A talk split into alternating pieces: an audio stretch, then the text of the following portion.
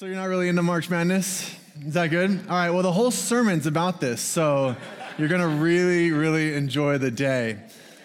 The theme is March Madness because I see Paul as he enters Jerusalem in Acts chapter, chapter 22 experiencing what I would say all madness breaking loose. And so that's sort of the theme today. And as we're on that theme as well, next Monday night for the finals, I don't know if many of you are going to be there, but we're having a party to watch the finals together. So if you even just want to hang out, we would love for you to be there.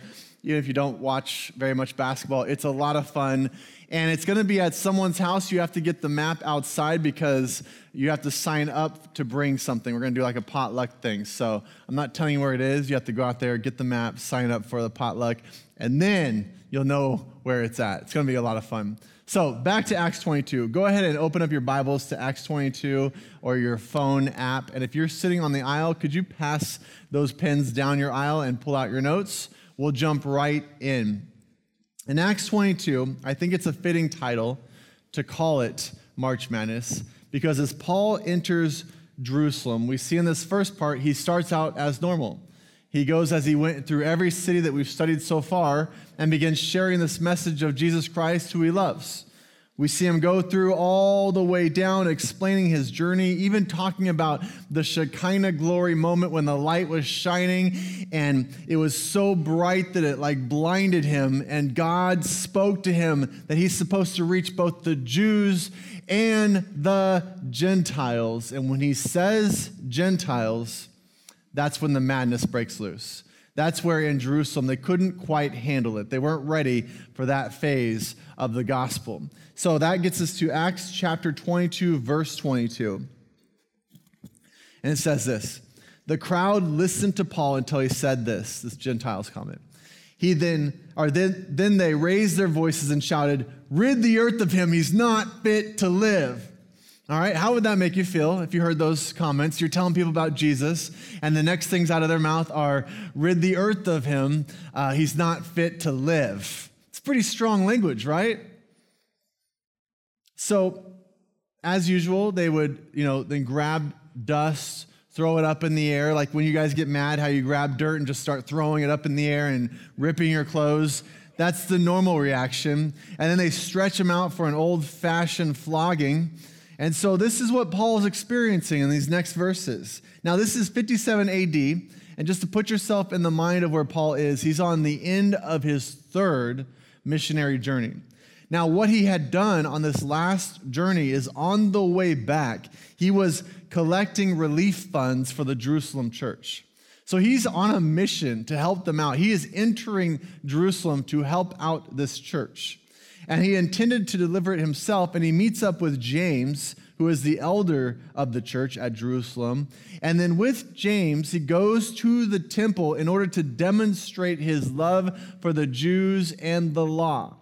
So everything he's doing is this heart of wanting to help and be involved with all of his brothers and sisters that know God.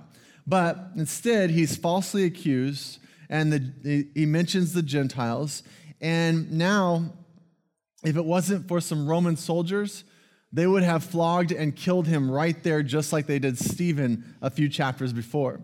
So, this is a good point to, to just pause and to really, really put yourself in the position of Paul and how frustrated he must have been, how he felt in all of his, his desire to help out his brothers and sisters in this church and where he is in this moment. And then go to chapter 23, verse 1. It says this Paul looked straight at the Sanhedrin and said, My brothers, I have fulfilled my duty to God in all good conscience to this day. At this, the high priest Ananias ordered those standing near Paul to strike him on the mouth. So he had us flogging, and now he's punched in the face, all right? Verse 3 Then Paul said to him, I think this is the point where he loses it. This is, he's like, okay, you just punched me in my face. God will strike you, you whitewashed wall. Whoa, whoa, settle down, Paul. Stop cussing. You sit there to judge me according to the law, yet you yourselves violate the law by commanding that I be struck. Now, honestly, I think March Madness had hit Paul. He had hit that point. Here, here's what he said the whitewashed wall comment would have actually probably been kind of something that you've heard there before because they used to paint the outside of their tombs white. And so what he's really saying is although you know just like our tombs we paint them white to make them look all nice and new there's still death and filth and decaying body inside. So he actually is cutting him pretty low, saying, Yeah, you may look good on the outside, but you're actually decaying filth on the inside. So it's a pretty intense comment. I might start using it. and then verse 5, Paul, I think, realizes how much, how far that insult might have gone, and actually how far his frustration might have gone. Because he says, Brothers, I did not realize that he was the high priest, for it is written, Do not speak evil about the ruler of your people. And then he goes into a sermon. And in this sermon, he then puts Sadducees and Pharisees kind of against each other where they disagree. So much so that a riot breaks out again. This is verse 10 now. The dispute became so violent that the commander was afraid Paul would be torn to pieces by them. He ordered the troops to go down and take him away from them by force and bring him into the barracks. The following night, the Lord stood near Paul and said, Take courage. As you have testified about me in Jerusalem, so you must also testify in Rome. So I think Paul is at a pretty low point. And if it wasn't for, ironically, the Roman soldiers pulling him out of there, he could have had the same experience that Stephen had earlier. So at this point, he's beaten, he's bruised, he's thrown in jail, and that's when God shows up and gives them this point of encouragement. So, March Madness is that feeling that you feel when you're so discouraged, so frustrated, you've pressed on, you've marched on, and you still hit that point of, God, I just, I just need you to show up.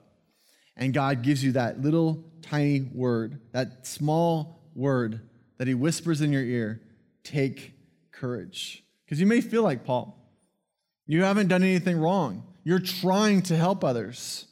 And this group of religious leaders decided from the beginning that Paul was going to be guilty no matter what.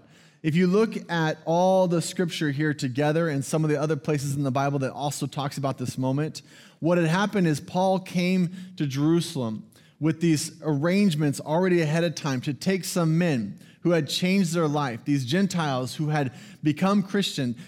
He was bringing them to the temple in order that they could follow the law of the temple, to follow the Jewish laws, and to follow along with the process to become these followers of God. He was bringing them in with this kind of mindset. But when the Jews saw the Gentiles coming in with Paul, they just immediately decided that he was sinning and that he was awful. And 40 of them, or over 40, it says, then said, We're not going to eat or drink until we kill Paul they had like some vow together. Some just I just imagine them in a room like having a blood thing together, and they're saying, "All right, no one eats and no one drinks until we kill Paul." It's a normal church, you know, get together, kind of a Bible study, where you're just going to have this moment, and it gets really intense because as he's transferred to Caesarea, they put 200 soldiers around Paul to protect him, and then 70 horsemen around that, and then 200 spearmen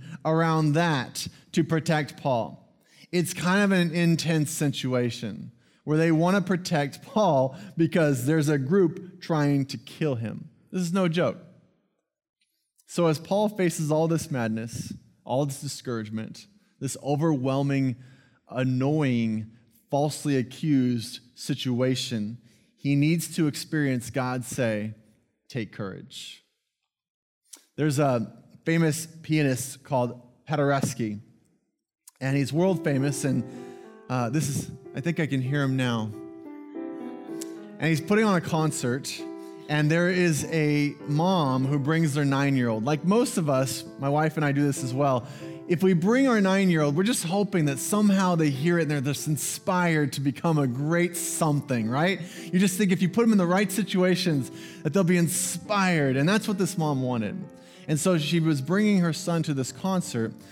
The, the son is not inspired. The son's like wiggling around, totally annoyed. And then, as the mom's not looking, sort of sneaks out of her chairs, sneaks onto the stage before the master pianist had come out, and he begins playing chopsticks on the piano. To everyone's aghast in the audience, they were like, Get off the stage! That's for the great Paderewski. No, I'm not sure what they were saying, but they were yelling something to where he heard in the back stage and he came out and he began to play next to this little boy. And while he's playing next to this little boy, he's doing this counter melody to make it sound from chopsticks to something beautiful. And he's whispering in this little boy's ear, Keep going. Do not quit, son. Keep on playing. Do not stop.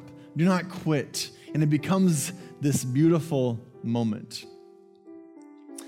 All of us in this room, we are also playing a spiritual tune to God, something beautiful that God has prepared in us. And He's also whispering in our ear this whole way through do not quit, keep going, keep going. He's encouraging you and saying, don't quit, press on.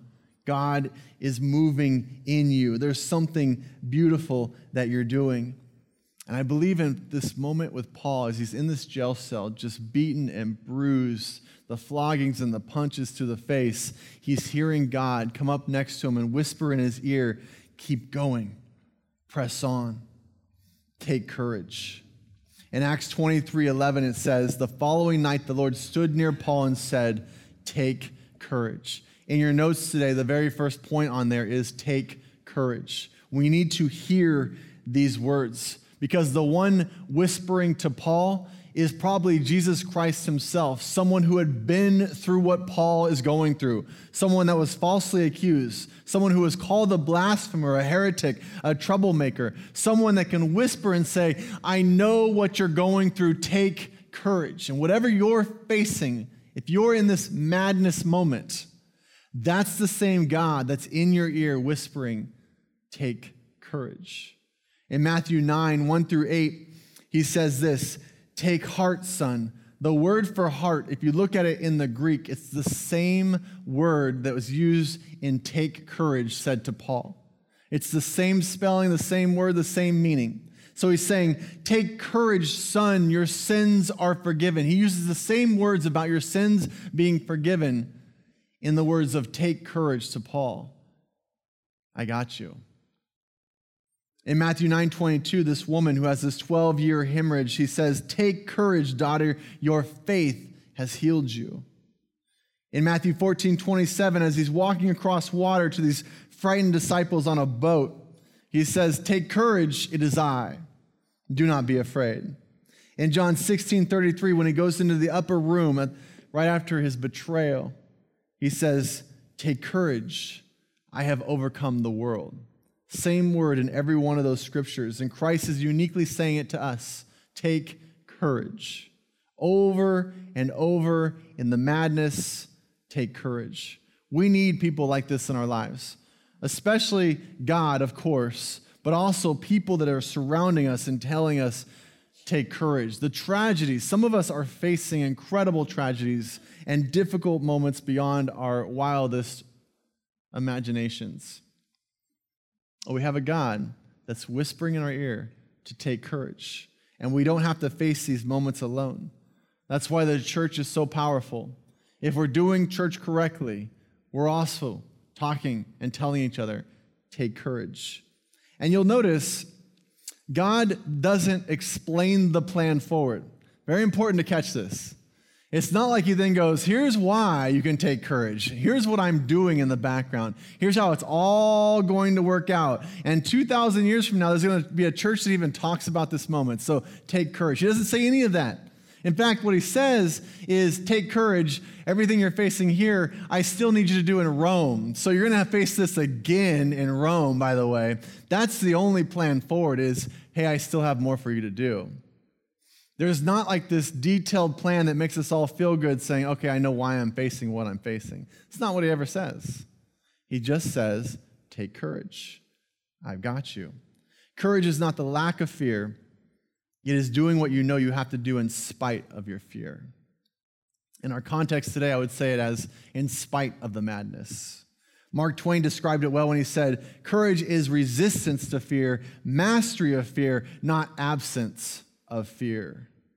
If we want to be like Paul and march on in these moments of madness that are all around us, we will have to take courage. Courage is foundational to almost every virtue that we talk about throughout the Bible. In fact, I would say it's probably impossible to really be a mature Christian in faith if you don't have this courage that he's speaking about. When it talks about being obedient to Christ, having fellowship with him, pleasing him, if we're dominated by fear, then we'll have a lack of courage to complete what God's telling us to do. I'll give you an example. It's going to be difficult to be honest in every situation you're facing if you have these fears of consequences, fears of what might happen, fears of losing something, losing money, a promotion, reputation, respect, position. You're going to live in a state of fear instead of courage of who God's made you to be. You may have a fear of sharing your faith because you're fearing rejection. You're fearing what God has called you to do because we're lacking the courage knowing that we might have something terrible happen. We might be embarrassed or they might reject us in a way that we can't handle. Uh, it could be a lack of giving. We're so fearful of the economic times and what we're facing in the world that's around us that we struggle with the, this virtue of giving and what God wants to do with worship through giving because we're so fearful of what may happen if we do it, instead of taking courage no matter what our situation is. A lack of persistence to finish well. God has called us to finish well.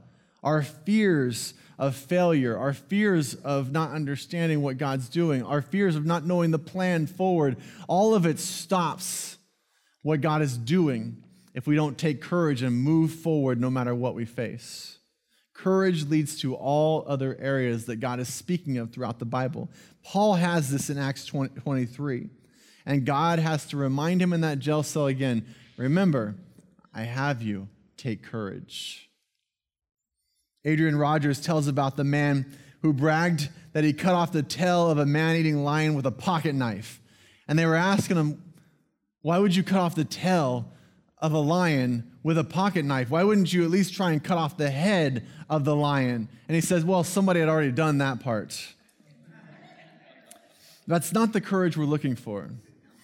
See, it's, it's easy to have courage when everything's going well, when the, when the issues are already taken care of, when we understand the plan forward. That's the easy part of courage. But to have courage when the March madness hits, that's when it becomes special.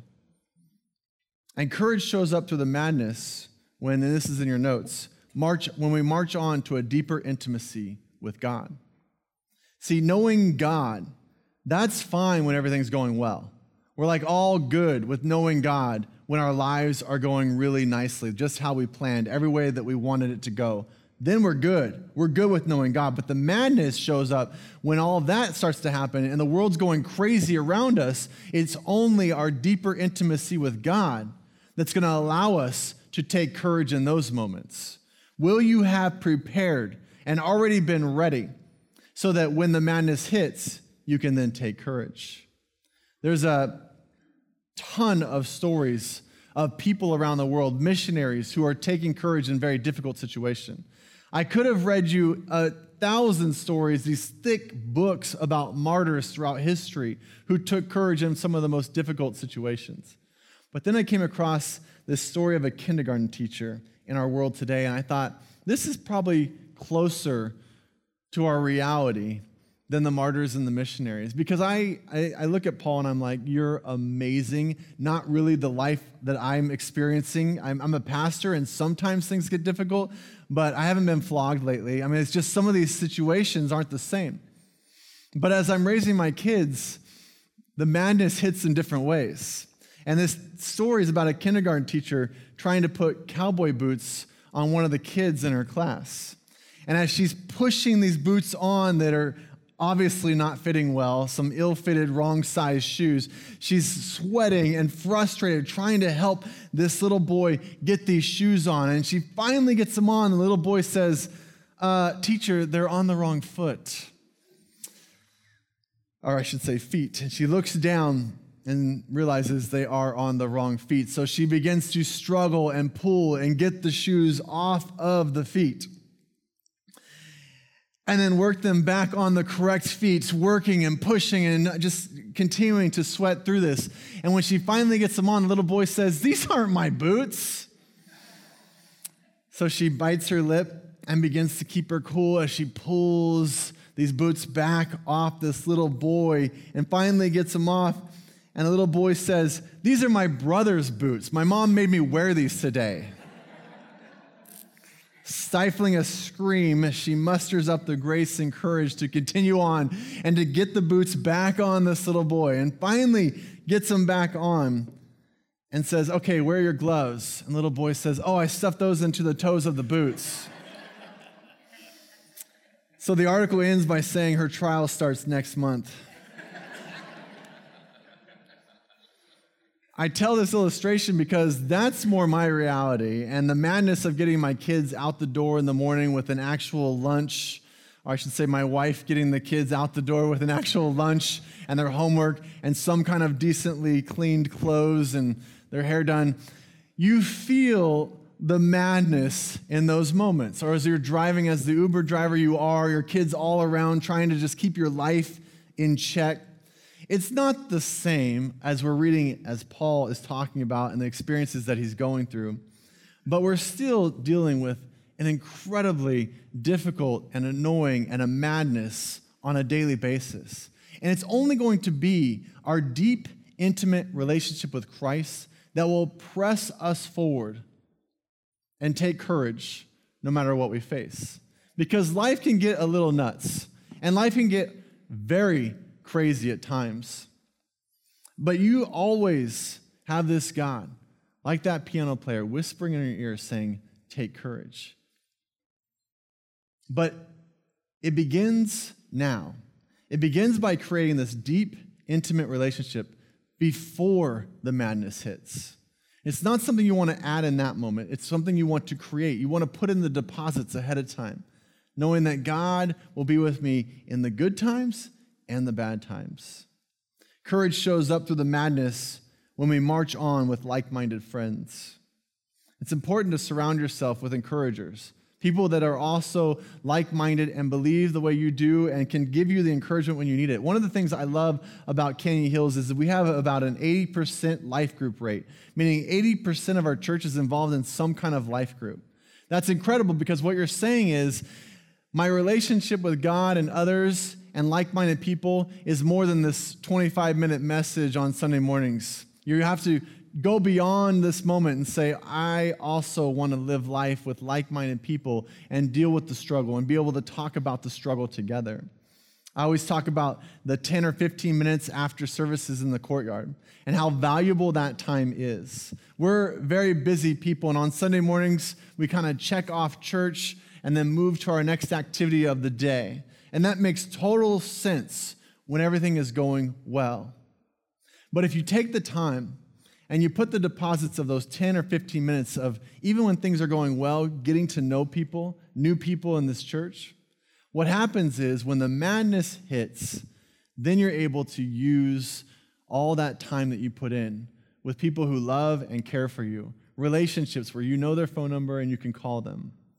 That is having actual relationship where you can, in the time of madness, call on the people. And it might be one year, five years. You may not need it for a long time. You're just good. But then, as everyone has happened, the, the madness hits. And that's when you can call on this time of the time that you gave and loved and cared and took the extra 10 minutes to get to know a new person. Every week, I try and grab someone and have coffee with them, and throughout the week, because I want to have those relationships. It's important that even when things are good, that you're spending those, those time building relationships. Courage shows up through the madness when we march on in obedience. Some of you are here today and you know what is right, but you're knowingly choosing a different path. You choose a path because maybe there's just, uh, it could be anything. And you know what's right, and yet you're still choosing wrong. Real courage, true courage, is stopping the madness and choosing God 100%. This morning, I want to pray for people who needed to make that first step with God. In September 21st, 2001, the San Francisco Chronicle, this is right after 9 11, the headline read, Freedom and Fear are at war. Freedom and fear are at war. Here's the truth fear is at war with not only freedom, but it's at war with every aspect of your life.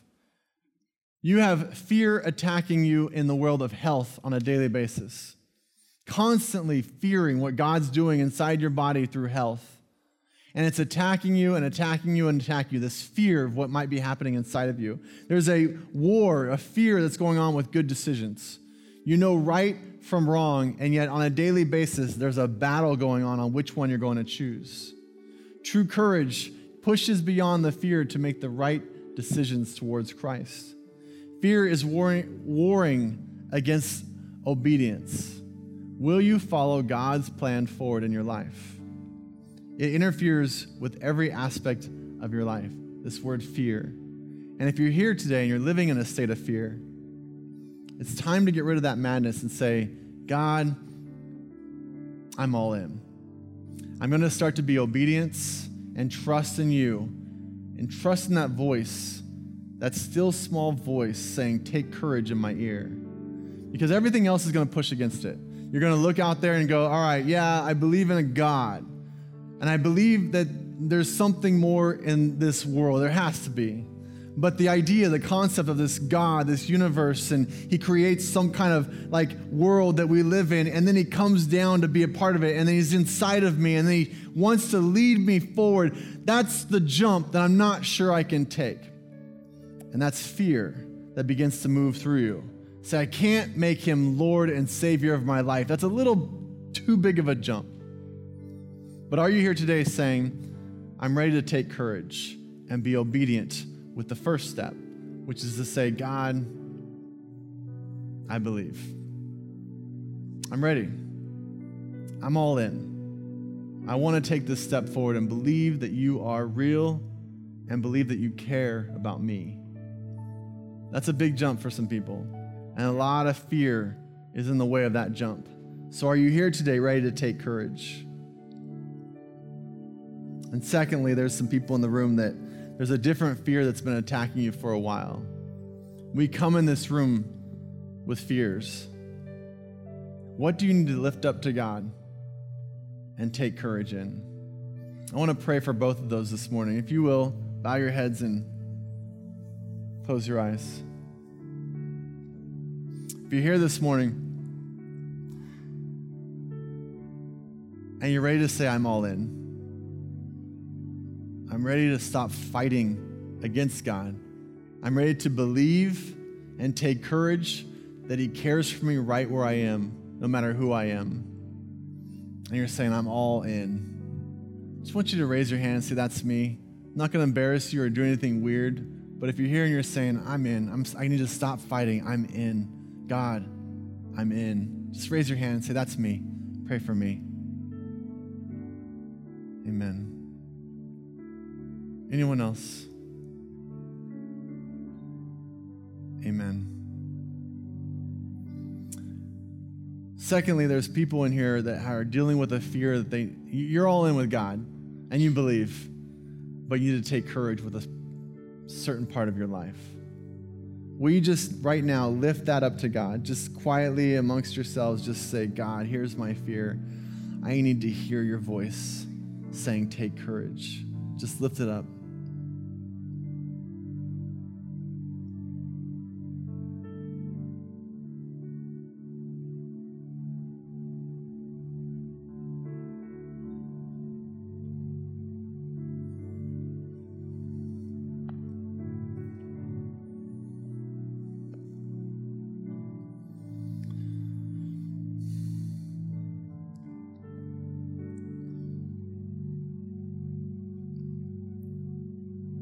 God, we just come before you and we thank you. We thank you that you continue to give us just enough. And the world is a bit mad. I turn on the news and it's pretty crazy. And so, Lord, thank you for continuing to hold me and protect me and to love me in a world that's going crazy around me. And we lift up these fears to you, knowing that you care. And we take courage, knowing that you also win. And I thank you for those hands that said, I'm all in this morning. I pray, Lord, that they connect with someone, connect with a pastor or a friend, and that this is a difference in their life. One of those moments that they can mark down. Lord, we give you this time this morning in Jesus' name. Amen.